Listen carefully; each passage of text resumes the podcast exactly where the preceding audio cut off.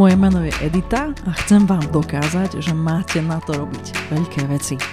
Som riaditeľkou spoločnosti Aseco Solutions zo skupiny Aseco, vďaka čomu stretávam množstvo zaujímavých ľudí z biznisu, najmä podnikateľov.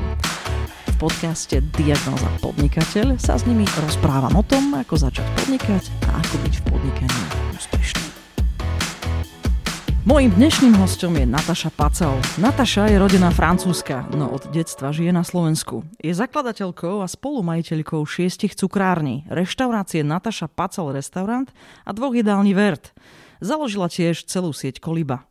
V gastrobiznise patrí k špičke už 19 rokov. Dnes sa porozprávame o tom, v čom spočíva jej úspech a o tom, ako mať skvelú kamennú prevádzku. Nataša, vítajte. Ďakujem za pozvanie. Veľmi rada som, že ste prišli. Je mi jasné, že sa musíte v týchto časoch veľa obracať, lebo horeka to nemá ľahké, takže si o to viac vážim, že ste prišli. A než sa dostaneme k tomu, že predstavím teda tú tému a potom si povieme, že ako asi pôjdu e, tie otázky, tak e, každému človeku, čo príde, tak naprvu dám takú otázku, ktorá niektorých prekvapuje. Ale je to už proste taký opakujúci sa prvok, takže ju položím aj vám a prosím vás, aby ste skúsili ten prvý vstup teda urobiť s tým, že prečo by si vás zákazníci mali vybrať? Tak mňa by si mali vybrať, lebo ja to robím so srdcom. A robím to celých 19 rokov teda spolu s bratom. Naozaj ako rodinnú firmu a naozaj tam nájdete to, čo, čo by som jedla ja takisto. To, čo, tam, kam by som ja išla ako zákazník. Rozumiem. Ja milujem vašu reštauráciu, ktorá sa kedysi volala Žabožrud a dnes už sa teda volá Nataša Pacel Restaurant. Hádam sa k tomu dostaneme, že ako sa to stalo. A ja ako váš zákazník potvrdzujem, že Ďakujem. to je, že to je fantastické jedlo, ale aj všetko naokolo. Naozaj, ja teda mám takú deformáciu, keďže som manažer, že neustále keď niekde prídem a mám dobrý zážitok, okamžite začnem analyzovať jednotlivé komponenty toho biznis modelu a čo sa vlastne, máte môj hlboký obdiv. Dobre? To som chcela povedať na úvod. No, dobre, takže dnes máme teda tému, ako mať skvelú kamennú prevádzku, čo súvisí s tým, že teda veľa kamenných prevádzok máte. Samozrejme, bude to ako skúsenosť z gastrobiznisu, ale myslím, že to je niečo, čo o čom mnohí ľudia uvažujú. Tento podcast je pre ľudí, ktorí uvažujú, že chcú začať podnikať, alebo už začali a chcú sa proste poradiť alebo samozrejme pre tých, ktorí proste len radi počúvajú úžasné príbehy. Takže k tomu sa dostaneme, ale ja by som na úvod chcela, aby ste trošku porozprávali o tom svojom príbehu. Takže váš e, životný príbeh podľa mňa, z toho čo ja viem, je sama podnikavosť. E, odkiaľ to pramení? A, a možno aj ako to začalo? Vedeli ste vy vždy, že budete podnikať? Asi som niekde v kútiku duše o tom snívala. Vždy som mala nejakú takú potrebu, že keď raz budem mať deti, že by som chcela mať dostatok času sa im venovať. Čo sa teda bije troška s tým podnikaním, ale skôr je to o tom, že si ten čas viem zariadiť.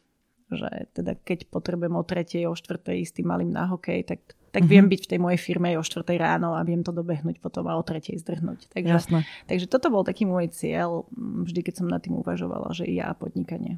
Chápem. A to sa objavovalo, že úplne od malička? Alebo skôr tak už keď ste... Ja som deti chcela už asi od 15. Som mm-hmm. vždy mala vysnívané, že raz budem mať troch synov, takže áno, akože tá, tá, tá, tá rodina, to snenie tam vždy bolo. Chápem. No, čiže to bol taký hlavný dôvod, že to podnikanie akoby ste vedeli, že nejako začnete, ale ako to je, že gastro. Ako to podnikanie aj o tom a gastro asi, že keď sme žili teda vo Francúzsku ako deti, tak moji bratranci mali miestnu diskotéku ktorá bola jediná široko na okolí. Mm-hmm. A my sme tam s bratom každú sobotu ráno a nedelu ráno chodili s krsnou upratovať. Takže, a my sme boli na nich strašne hrdí, lebo oni teda naozaj od pondelka do piatku každý z nich mal svoje zamestnanie, sú to teda traja bratia. A každý piatok a každú sobotu, proste noc, niekoľko, niekoľko rokov trávili na tej svojej diskotéke. A ja si myslím, že to bol pre nás taký skvelý vzor. Mm-hmm. Že tí chalani to proste dávali a, a mali z toho obrovskú radosť proste. A, a, a tam sme videli, že sa dá vybudovať niečo vlastné, že proste... A vo Francúzsku viete, ako to je. To nie je, že chodím na diskotéku tu a tu, ale to je, že chodím k Markovi, k Žilovi, k Pierovi. A tam sa mi strašne páčil ten model toho, že tí ľudia naozaj vnímajú toho majiteľa, že ten majiteľ dokáže byť súčasťou svojho biznisu. A to bol vždy taký sen aj priniesť na Slovensko, že ja ako teda tínedžer, prišla som sem teda v desiatich rokoch, ale keď som začala nejako vnímať podnikanie a firmy a obchody a mala som pocit, že málo gastropodnikov existuje takých, kde si viete povedať, ku komu idete. Mm-hmm. Takto sa to pocitoval aj váš brat. Ja viem, že ste vlastne spolu mnohé aktivity robili? My všetko teda robíme spolu. Aha. Akurát, že teda v tomto období ľudia vnímajú viac mňa tým, že teda cukráreň nese meno po mne, tým, že ja som teda tá, ktorá sa rozhodla isto vyštudovať a, a preto teda ľudia vnímajú viac mňa. Rozumiem. Vy ste spolu teda s bratom vybudovali viacero tých reštaurácií. To je celý príbeh a je to naozaj také dosť dynamické. To bol aj ich sen spraviť toto, že na Slovensku? My sme veľmi radi, že sme na Slovensku a i keď som sa teda narodila, tatino bol francúz a mamina je teda Slovenka, keď mamina ostala vdova, tak po niekoľkých rokoch padlo rozhodnutie teda prížiť na Slovensko, preto sme vlastne tu. A ja som s bratom do toho podnikania spadla nejak tak nechtiať, lebo úvodne mal brat začať podnikať so svojím bývalým kolegom mm-hmm. a ja som mala byť taký pomocník a teda, že budeme teda traja, takže OK. A v tej dobe bolo veľmi ťažké získať úver, to je predsa 19 rokov a každý mal priniesť teda ten svoj tretinový podiel a, a chalan vlastne nevedel si vybaviť úver ani po niekoľkých mesiacoch. A tým, že nám naozaj celá rodina na to podnikanie požičala, mm-hmm. tak uh, veľmi ďakujem teda mojej svokre, ktorá už vtedy mi ukázala, že treba mať v živote aj nejaké hranice. Mi hovorí, že Natáža, on nemôže byť spoločník, keď nič nedal, že to takto nefunguje, že mm. proste ten chalan mal doniesť tú svoju proste sumu do nejakej doby, že musíte sa s ním vyrovnať a že musíte sa rozhodnúť, že ako ďalej, že to takto nemôže byť. Takže vlastne my sme tam dali, mali da, daný ten teda dátum a, a po pol roku sme ho vlastne vyplatili za to, že s nami začal a, a ostala som teda v bratom v tom. No. Tým, že som chcela teda pomôcť a nakoniec som tam s bratom ostala. Jasné. Inak e, gastro je veľmi náročný biznis. Naozaj e, ja som teda v rôznych obdobiach svojho života mala šancu vidieť e, dokonca aj to, že ako ľudia vlastne makajú fyzicky. Robia kadečo. Závisí to samozrejme od toho, aký je setup. Gastro je náročné, lebo je 7 dní v týždni. Hmm. My sme teda prevažne v nákupných centrách, lebo to nám prepadalo, pripadalo pred tými 19 rokmi také bezpečné a proste, že tie nákupné centra boli nové a tam sme mali prvú možnosť, tak, tak sme začali. A je náročné, lebo je proste non-stop. Hmm. Ja som vlastne kanceláriu a teda nejaký manažment s bratom vybudovala až po 13 rokoch, kedy dovtedy som naozaj s tým mojim bratom bola od pomocnej sily, šoféra, nákupcu v metre, všetko proste. Hmm. Takže mi zvonil telefon o 6 ráno, že Natáš prišla nám škareda cibula, čo s ňou, budem meškať do roboty, čo mám robiť.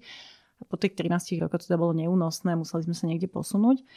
Ale ono je to naozaj, že, že stále. Proste tam neviete to vypnúť o štvrtej, hej. Kedy ste mali naposledy dovolenku?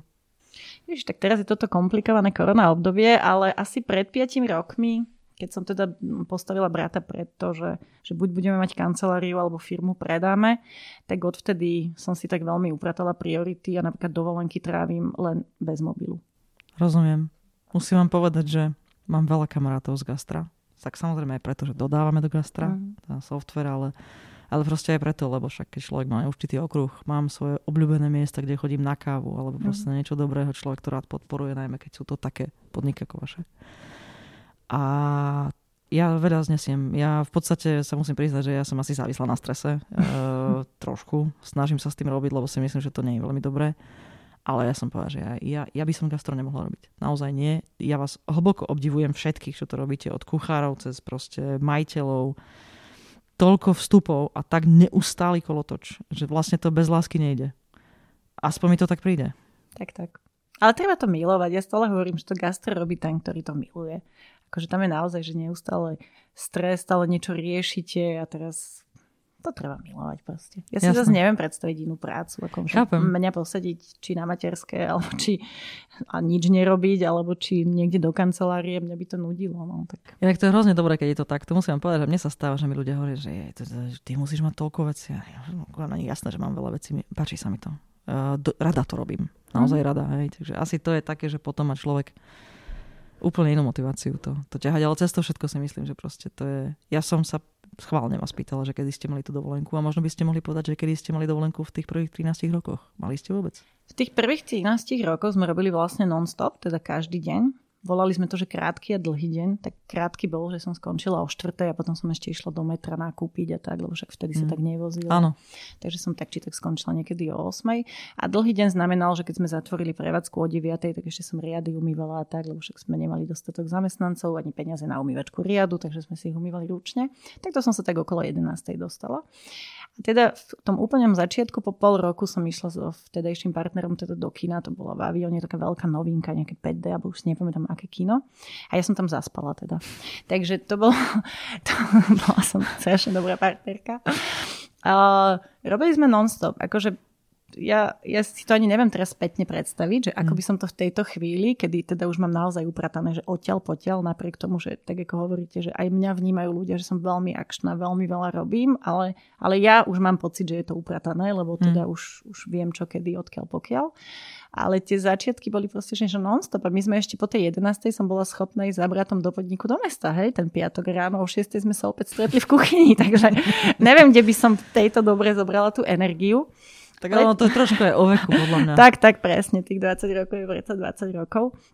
Ale mňa to tešilo, viete, keď tých ľudí zrazu poznáte po mene, viete, čo mm. kto má rád, proste vidíte, že sa vracajú a už si môžete dovoliť jedného zamestnanca a potom tak nejak nechťať zavoláte mamu, lebo neviete variť rýžu a ona príde a ostane tam 16 rokov s vami a už teda chodíte aj s bratom, aj s mamou každé ráno do roboty. To je úžasné. A sa tam všetci stretnete a potom máte už druhého zamestnanca a potom si viete už kúpiť aj tú umývačku riadu a, a proste už neumývate ručne a vidíte ten pokrok a ten postup, mm. tak tak vás to teší, aj keď makáte non-stop. Chápem.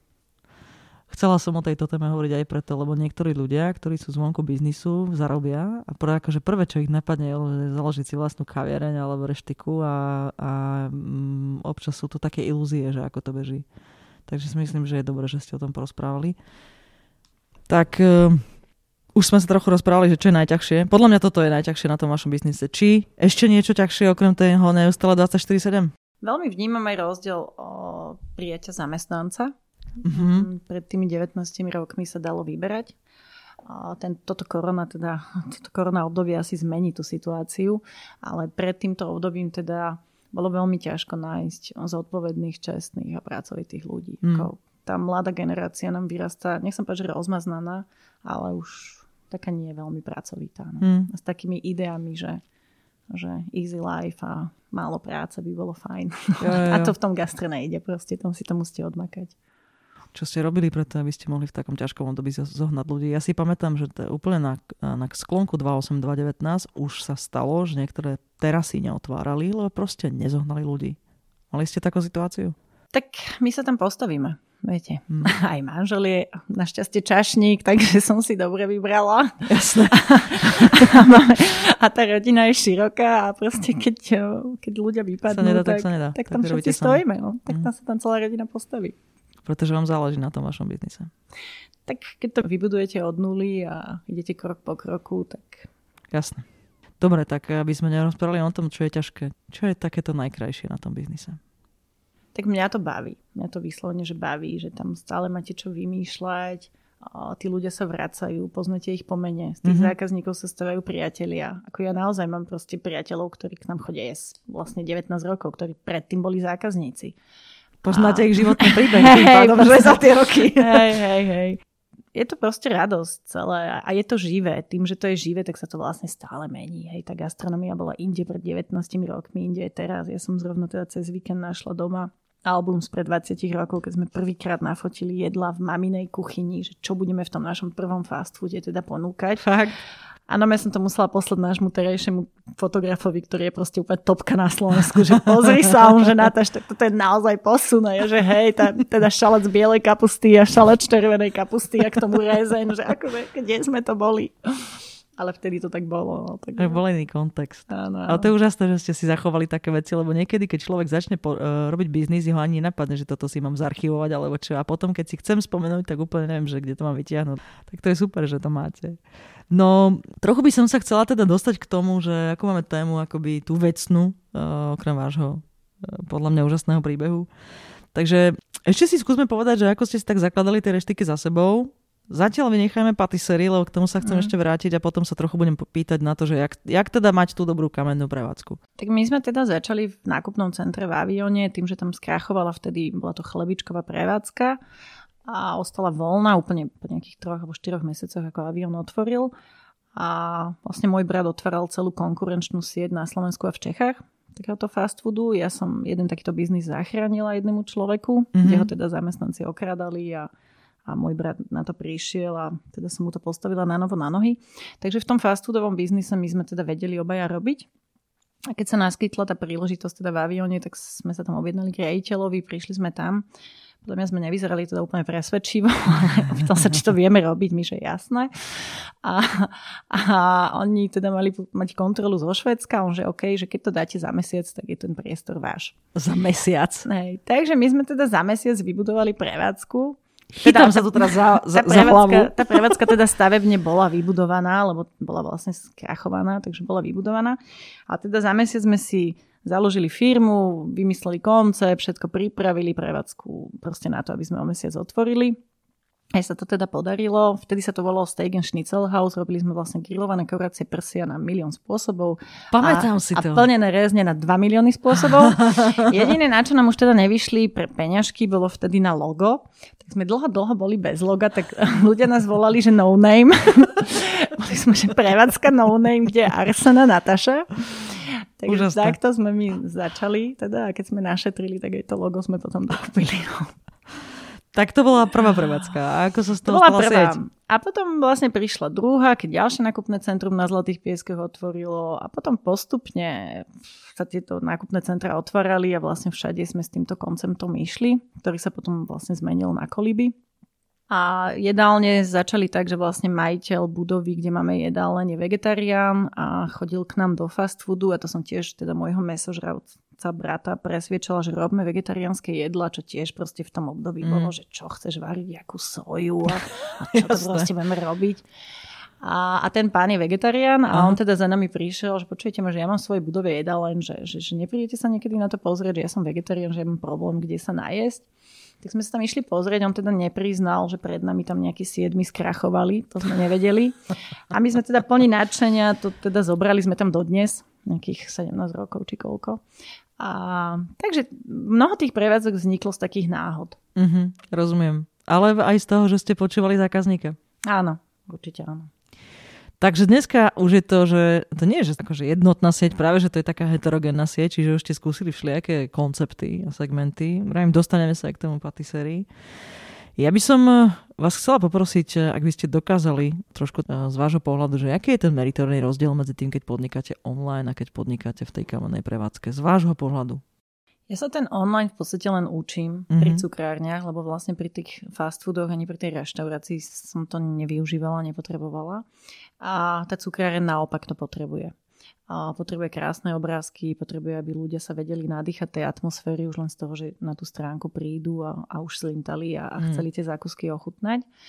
A tá situácia teraz je taká, že vlastne my sme ten e-shop otvorili niekedy v novembri, myslím, takže vyslovene počas tohto obdobia lebo tiež sme to stále teda kvôli financiám posúvali, že však ešte máme čas, ešte máme čas. Zrazu sme si povedali, že už nemáme čas teda. A, takže ten online biznis mne není úplne blízky, ja neviem úplne porovnať. No, my robíme s jedlom proste, ja si stále myslím, že to jedlo si treba vedieť prísť niekde vychutnať a sa si, hej, a mať tú možnosť. Určite existujú prevádzky, ktoré fungujú len na online, ale mne by chýbalo zase takéto, že prídem, pozriem, pokvakám a som Rozumiem. tam súčasťou chvíľu. Takže. A ja som teda od začiatku ten biznis mala vymyslený tak, že pri tých cukrárniach, ktoré sú vlastne, my to voláme, že to je, to je darček po tých odmakaných rokoch, čo sa týka toho, že je to naozaj niečo, čo som si vysnívala. Mm-hmm. Hej. Tak možno ešte ináč položím otázku a chápem, že to sa vlastne nedá akože v jednom vstupe ani desiatimi vetami, ale skúsite tak vyťahnuť také nejaké, buď také dobré typy, alebo také veci, ktoré ktoré by si možno akože zdravým sedliackým človek nepredstavil. Ak niekto nás počúva a rozmýšľa o založení vlastného konceptu, e, maličké reštaurácie, kaviarne, čohokoľvek, že čo sú také veci, na ktoré chcete upozorniť, lebo, lebo sa mu trošku život uľahčí a má na to myslieť. Hoci čo, No my to máme s bratom jasne podelené. Brat má na starosti financie a on je ten, ktorý vždy tie prevádzky preratáva.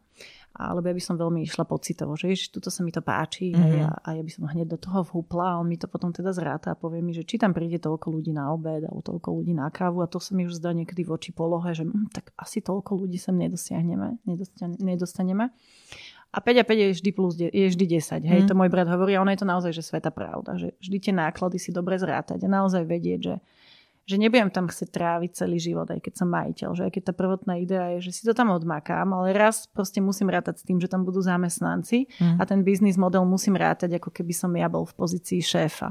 Aj jo. keď si to tam dlhodobo od, teda odmakám. E, možno, viete, čo by ma zaujímalo? A to je taká softová vec, že chápem, že každý si vlastne musí nájsť takú svoju linku, takú svoju líniu, že čo chce urobiť, ale že čo sú podľa vás také tie nuancy, ktoré rozlišujú dobrú reštiku od zlej reštiky? Ktoré rozlišujú dobrú reštiku od zlej reštiky. Uh-huh. Čo tam treba esenciálne pridať, viete, že keď ten človek o tom uvažuje, tak proste bez tohto uh, je to ilúzia, nepôjde to. O ten personál je neskutočne dôležitý. Uh-huh. Uh, jasné, že kvalita jedal, to ja už považujem, že to by malo byť všade samozrejme, že si dávajú pozor a teda kupujú naozaj kvalitné suroviny a varia to čerstvo a tak ďalej. Ja chodím do reštik, z ktorej mi ostane emocia. To uh-huh. znamená, že, že proste z ktorej odídem s dobrým pocitom. A ja napríklad takisto aj tringel podľa toho dávam, že, že ja kde, kde bol proste naozaj ten čašník u mne milý. A kľudne môžu urobiť prúser nejaký, a, ale proste pokiaľ sa vie ospravedlniť, pokiaľ to nejako vyriešia, tak kľudne dám aj ten tringel, hej, že ja to naozaj tak vnímam, že sme ľudia, môžeme sa pomýliť. Takže, takže tak. Chápem. Povedzte mi prosím ešte jednu vec, e, a nemusíme dlho, ale naozaj, že koľko administratívy je s tým spojené? Je to, že pakareň, alebo sa to dá zvládnuť, ale ak to je?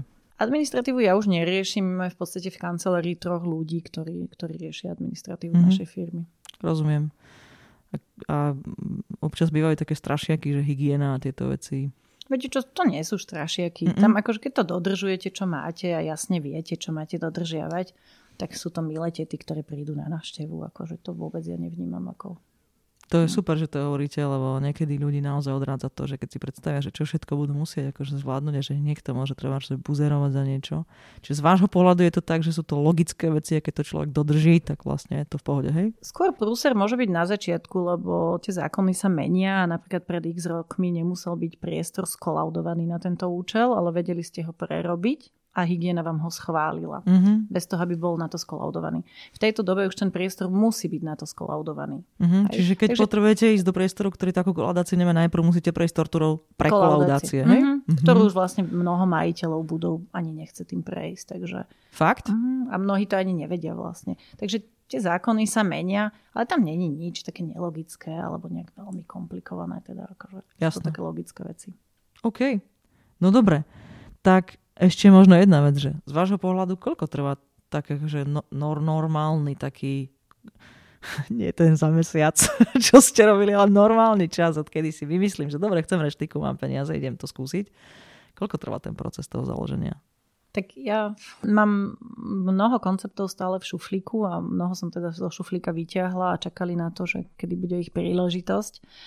Ja neviem úplne posúdiť, myslím si, že do pol roka si človek určite dokáže vymyslieť a zabezpečiť financie, nájsť priestor a pustiť sa do toho, ale tak ľahko sa mi to hovorí, viete, keď som zariadila už x prevádzok a viem presne, že gastrotechnológia trvá 8 týždňov, architekti robia projekt 2 mesiace a aj to závisí veľmi od prevádzky, ako ju idete rekonštruovať, ako ju idete mm. stavebne upravovať, takže nedá sa to, že úplne rozdiel prevziať už prevádzku, ktorá funguje, alebo teda fungovala, alebo budovať od, od začiatku. Takisto je rozdiel v nákupnom centre, kde naozaj všetky tie papiere musia byť v poriadku a od projektantov a tak ďalej, ako keď si niekto na sídlisku len tak niečo prerobí. Takže je tam rozdiel. Jasné. No dobre. A ešte jedna taká rovina ma zaujíma, že to sú moje skúsenosti naozaj aj z firmy, eh, lebo však ako vravím, dodávame do reštaurácií software. Obratkovosť horeka segmente je dosť veľká. Ja to tak volám, neviem, jak to mám lepšie nazvať. Proste priemerná reštika, keď je akože zle založená, alebo proste tá, niekto si to zle zrátal a nevidú mu financie podobne, 2,5 roka úplne bežný jav. Takže z vášho pohľadu, ako dlho môže a má dobrá reštaurácia existovať? Tak dobrá reštaurácia sa má dediť, podľa mňa. A verím, že teda v mojich cukrárniach budú raz moje deti pokračovať. Ale o, ako na Slovensku sa tomu úplne nečudujem, pretože tu sa naozaj považuje, že mám peniaze, tak najľahšie otvoriť gastrobiznis. Mm. To je taká nejaká fáma, tu to tak koluje, že, že tam sa ľahko zarábajú peniaze. Takže preto si myslím, že u nás je takáto obratkovosť. Ako myslím si, že tí, ktorí to robia naozaj tým, že sa tomu odovzdali a nie len to, že mali peniaze, tak tí sú podľa mňa na tom trhu. Chápem. Je v tom nejaký rozdiel na Slovensku a vo svete? Či tento typ sentimentu mám peniaze, tak viem to urobiť, nájdeme všade? A akože také skúsenosti, čo máte vy? Tak Slováci sú v mnohom iní. No, som to povedala. Kedy ste odpovedali? Áno, tak, tak viete, tak ja sa stretávam na Slovensku s tým, že mi niekto povie, že však ty podnikáš, ty máš firmné auto, ty máš hento, ty máš tamto a je tam taký kus závisti, nikto nepozerá na to, že mi často zvoní budík o štvrtej. A, a vo Francúzsku ma búchajú po pleci a hovoria mi, že Natáž, wow, že čo ste vybudovali, že ste mhm. super. Rozumiem. Hej. A to mi tu na Slovensku málo kto kedy povie teda. No. Mení sa to? Lepší sa to? Myslím si, že áno. Myslím si, že áno. Že ľudia už vedia navnímať, že, že koľko je za tým roboty. Viem, že to nie je populárna téma a nechcem tam ani dlho ostať, ale ako toto, čo sa deje už rok túto v tej nielen našej krajine, ale vlastne na celom svete korona, ako toto na vás vplýva a čo si myslíte, že sa stane so segmentom na Slovensku?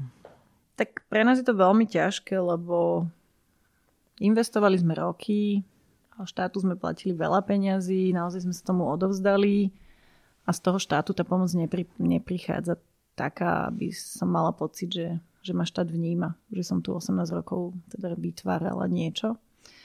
A úspory sú minuté, požičané už je takisto minuté, takže už sa naozaj čaká len na to, čo štát.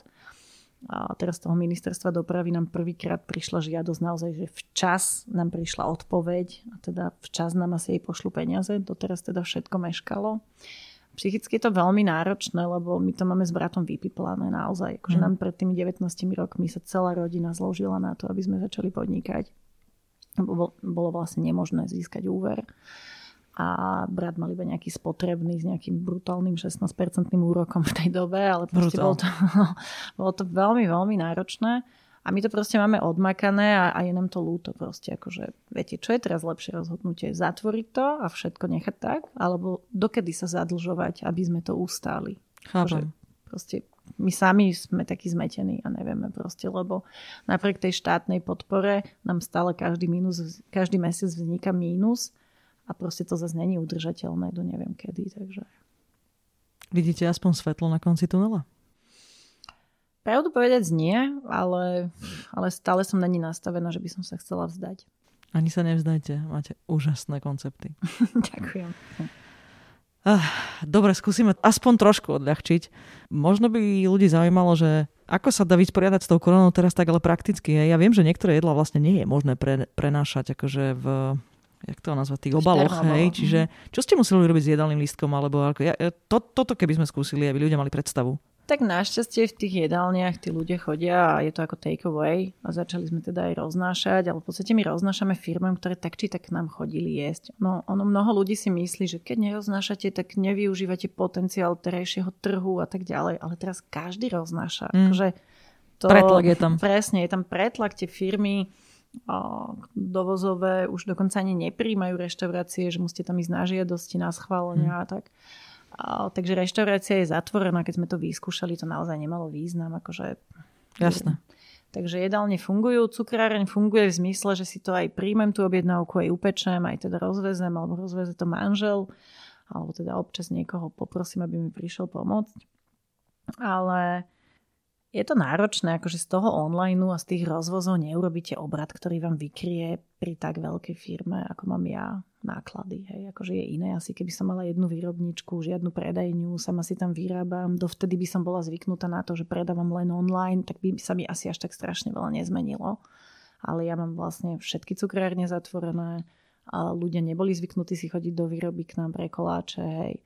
A teda pozitívum tohto obdobia je, že som ju celú tak polepila som okna, už je tam aj logo, aj tabula, aj všetko.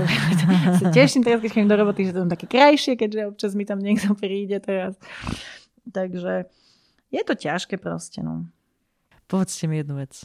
Fakt musíme trošku špekulovať o tom, že raz to proste prestane. Hej. Takže čo čakáte, že sa potom stane v tom biznise? Myslíte si, že skoro pôjde ten segment hore, alebo že tí, čo sú zdraví a sa im podarilo nejako prežiť, tak vlastne akože vyskočia. Máte nejaké také akože pocity o tom? O, tak ja skôr pocity mám také, že to bude ešte veľmi dlhú dobu pre nás ťažké. Mm. Lebo v podstate my napríklad ako firma teraz si vytvárame dlh, alebo teda každý mesiac, ktorý, na ktorý raz budeme musieť zarobiť. A to znamená, že my vieme, že keď aj otvoríme, tak následujúcich x rokov si budeme vyrovnávať, akože my to voláme, že koronadlh, teda hmm. koronadlh, hej, čo už nikto nebude vnímať za dva roky, to nebude vnímať už ani zákazník, ani môj zamestnanec, proste každý bude mať pocit, že život už plíne ďalej. Ale mňa to tak proste mrzí, že, že budem robiť na to, aby som splatila niečo, čo som nemohla ovplyvniť a čo som teda nespôsobila. Chápem. Napriek tomu mne sa zdá, teda musím vám povedať, že ja osobne to prežívam a ja som sa nikdy nepripadala ako človek, ktorý musí nejak mimoriadne cestovať. E, poznám kolegu, ktorý proste je normálne, že známka cestovateľ uh-huh. a tak, takí, takí šliekí ľudia, čo proste potrebujú zážitok. A ja mám rada e, zážitky, ale som proste rodinný typ a napriek tomu vám musím povedať, že už asi tretí mesiac teda poctivo cítim normálne ten syndrom väzenia a bytostne čakám na to, aby som mohla ísť do reštaurácie a proste normálne kultúrne jesť a usmiať sa na tých majiteľov a čiže môžete dúfať na to, podľa mňa strašne veľa ľudí ja, ja vám plne rozumiem, lebo ja teda naozaj nemám čas chodiť kávičkovať a po reštauráciách. My teda väčšinou za normálnych okolností pozývame ľudí k nám nedelu na obed, to máme teda taký rodinný zvyk a, a mám to teda ďaleko radšej, keď príde niekto k nám domov ale, ale normálne mám potrebu ísť nejakou kamoškou na kávu, teda napriek tomu, že nechodievam. Že, že, že to, to, takže, to je už bytostné. Takže to áno, ale ako sa to bude prejavovať, ťažko povedať. Mm. ten strach ľudí tam mnohých môže byť, že proste nebudú chodiť, kde sú ľudia. My sme všade v nákupných centrách, kde, kde máte pocit, že okolo vás je mnoho ľudí, takže neviem naozaj si typnúť, že ako to budú ľudia vnímať. Je niečo, čo pre vás zákazníci môžu robiť? Tí, ktorí vedia, že ste poctivý podnik a že proste chcú, aby ste tu boli? Tí nám pomáhajú aj teraz, posielajú nám milé správy, naozaj si s mnohými píšem, telefonujem. Akože ľudia sú skvelí, to ja zase akože nemôžem povedať. Ja, ja som veľmi rada za nich, ale je to ťažké napriek tomu. Akože, jasné, že objednávať si zákusky, ale, ale ja rozumiem aj tým ľuďom. Viete, mnohí prišli o prácu, mnoho, mm. mnohí majú znížený príjem, mnohí sú doma a ja keď som doma, tak ten koláč si proste s deťmi upečeme, lebo je to proste funny a sme spolu a trávime čas a mm. deti sa tešia, že vidia výsledok niečoho, čo robili. Takže ako, nemôžem nikoho nútiť, viete. Chápem úplne. Cez to všetko. Fakt je to také jednoduché. Aspoň z času na čas si objednať, aj keď to nerobím pravidelne, tak práve preto, lebo chcem, aby tá reštaurácia tu bola aj vtedy, keď už to prestane, že? Také to jednoduché to je. Hej. Jo. No, poďme ešte k pozitívnejším emóciám. A mňa veľmi zaujíma ešte jedna vec, e, keby sme sa mohli ešte dotknúť Francúzska. Najprv poviem príbeh, prečo chcem položiť túto otázku. Ja sa vám priznám, že ja som teda gurmán. Mám rada jedlo, e, poctivo zapasím so svojou váhou celý život. máme takú dynamickú rovnováhu, máme dohodu, jak to môže fungovať.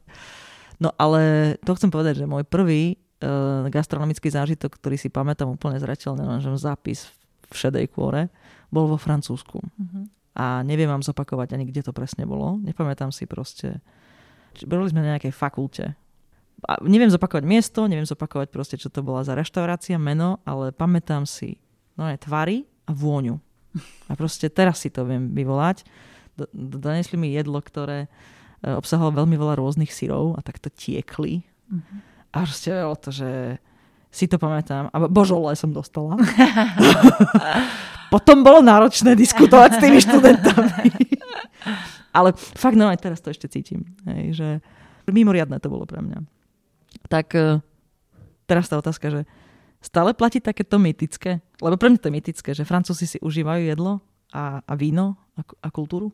Francúzi milujú jedlo. Akože to je pravda, to my máme z detstva úplne jasno. Ako môj, môj otec bol zo siedmých súrodencov a my sme ako deti naozaj proste boli na tej krstnenej chalupe. Proste predstavte si sedem rodín, mnoho detí teda 6 rodín, lebo najstarší zomrel brat, ale teda 6 rodín, mnoho detí a jedlo sa a jedlo sa a jedlo sa. A proste deti tam behali a, a pilo sa a rozprávalo sa a sedelo sa. Hej. Akože predstavte si dlhý stôl a proste veľa ľudí a, a spokojných, šťastných a usmiatých. Takže ja som naozaj názoru, že jedlo spája, jedlo proste vytvára radosť a, a spokojnosť a ľudia sú usmiatí. Darí sa toto aj na Slovensku aspoň trošku? Alebo speje to niekde tak, že že aspoň trošku z toho tu je?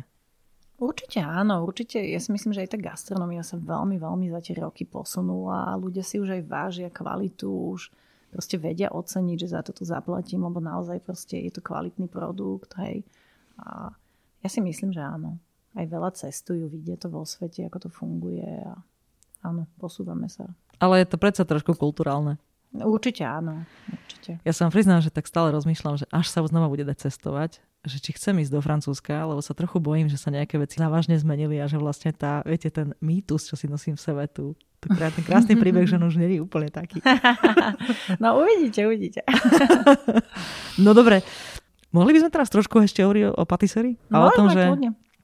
Ako ste to vlastne si vysnívali? Možno by ste si mohli spomenúť tú štúdium. No ja som si to vysnívala, že od začiatku, odkedy sme s bratom začali podnikať pred tými 19 rokmi, sme vždy snívali o tom, že vlastne ako spomienku teda na oca, že raz prineseme niečo francúzske. Akože mhm. to vždy bolo v nás. A teda tie rezne a tie stejky to neboli, ani neskôr tie halušky, ale vždy niekde bolo, že Ježiš, že mať tak raz svoju reštiku. Čo je teda finančne náročnejšie ako fast food, aj personálne, aj, aj proste je to iný, iný typ biznisu zase. Takže to sme mali niekde v pozadí, že bolo by to super. A, a vždy sme chceli teda priniesť e, francúzske zákusky. A mali sme jeden priestor, ktorý bol vlastne bývalá pizzeria, my sme ho využívali ako sklad a stále sme mali vysnívané, že tu raz bude proste naša výroba. Až sa teda raz udialo, tá výroba sa zariadila a prijala som jednu cukrárku a začala som s ňou piec, ako teda laik, ktorý naozaj nevedel piec. Ja naozaj som skôr ochutnávač ako akože teda kuchár alebo cukrár v tom období. Môj brat výborne varí, ale teda aj mama, ale ja teda sa tak nepovažujem. A a že ideme robiť teda tie francúzske zákusky. Ja som mala vždy teda francúzsku literatúru doma o zákuskoch. Akože to som asi niekde v podvedomí vedela, mm. že raz to budem robiť. Vždy som si to proste čítala.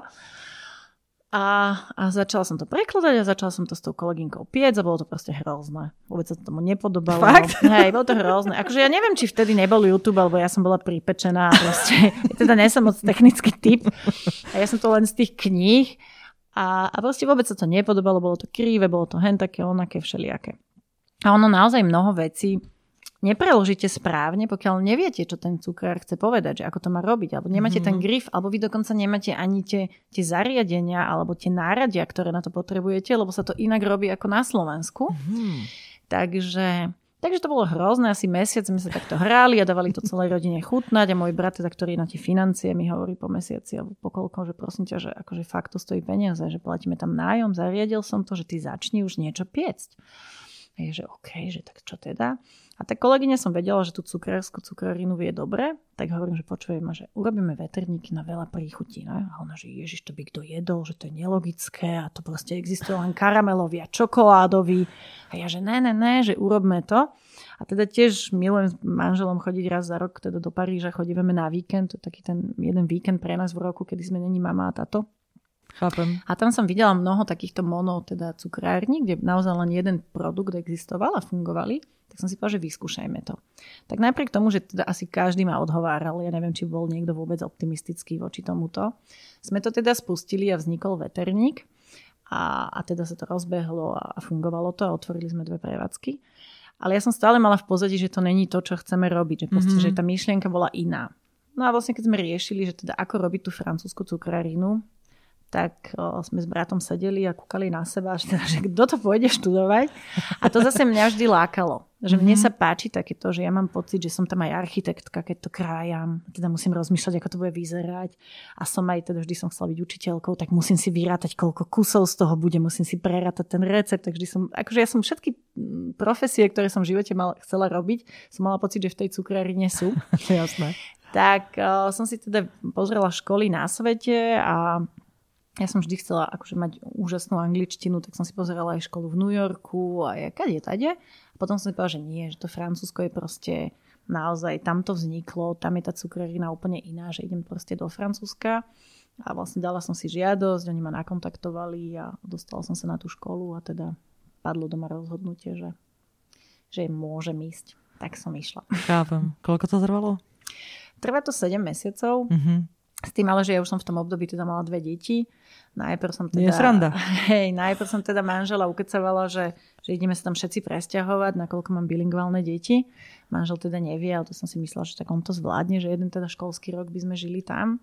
A išli sme sa tam pozrieť do tej, tej v takej úplne malej dedinke, hodinu a pol od Lyonu. Vlastne tá škola, tam má nádherný priestor, je to taký zámok. Takže to je úplne očarujúce. Išli sme sa tam pozrieť a teda môj manžel je skôšista a teda on tam hľadal, kde sú tie skôšové kurty, to nikde neboli. Tak pozeral na mňa, že akože fakt, že ja neviem ani ten jazyk, ani ten skôš tu moc nemám kde hrať, že musím, a, že, a proste potom padlo rozhodnutie, že nie, že, že bude lepšie teda, keď ja som vlastne cestovala a každý piatok som prilietávala v noci a každú nedelu na obed som odlietávala. To Takže... muselo byť veľký sen, keď ste toto dali. Bol to veľký sen a je pravda, že som bola už aj pracovne veľmi unavená, lebo to bolo presne to obdobie, kedy som bratovi povedala, že buď firmu predáme, alebo sa tá firma niekde posunie a musíme vytvoriť nejaký manažment.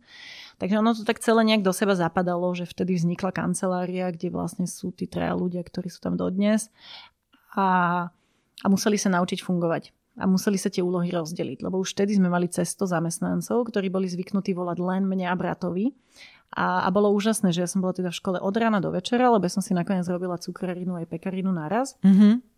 A oni naozaj sa mi nevedeli dovolať, lebo ja som bola v škole od pol 6 rána do pol 9 večera. To je inak najlepšia vec. No.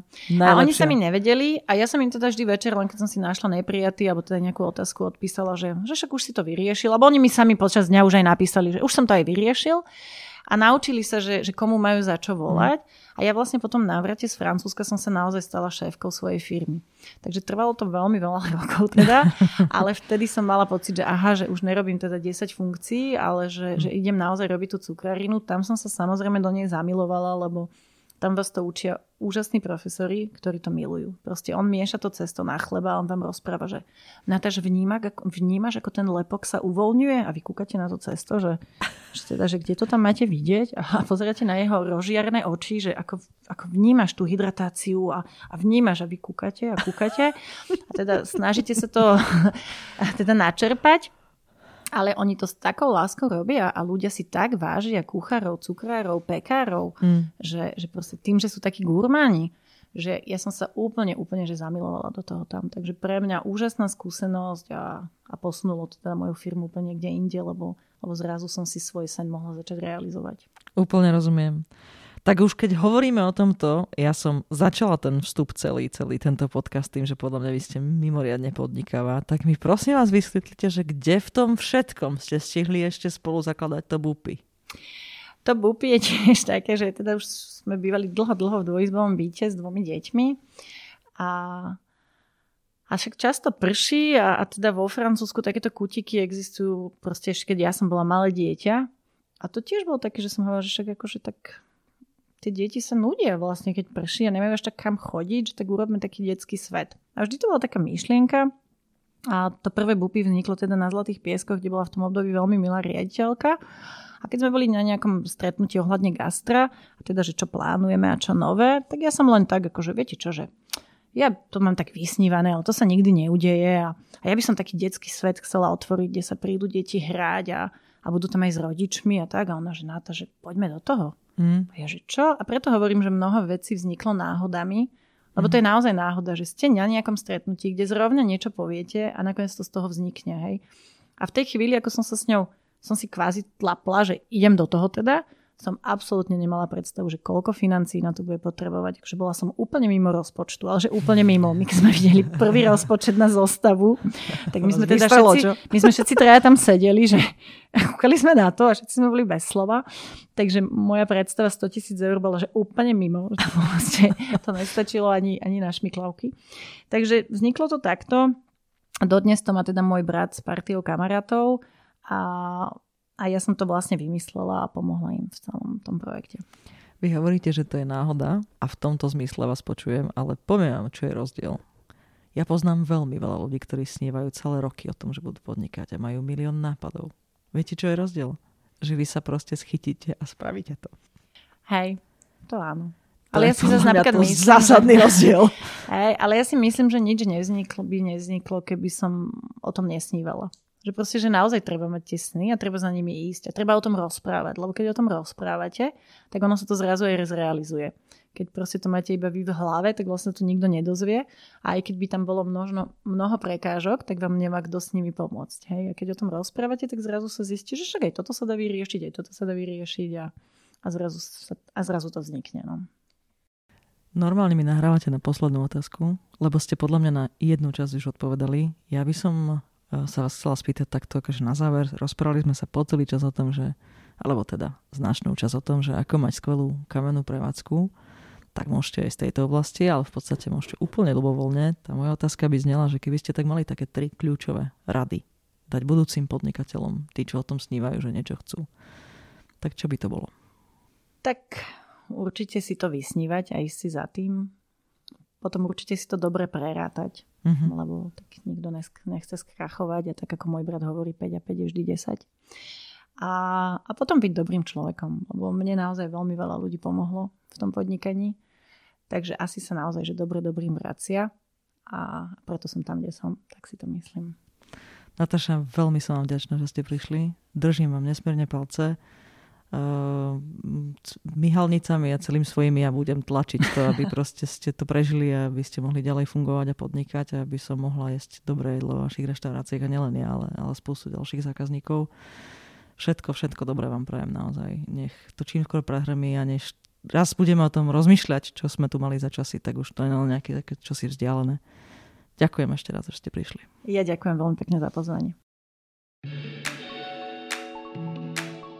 Ak tento podcast budete počúvať aj na budúce, dozviete sa od úžasnej dámy, ako mať skvelý e-shop. A nezabudnite, na www.diagnozapodnikateľ.sk sa ku každému podcastu viaže aj blog.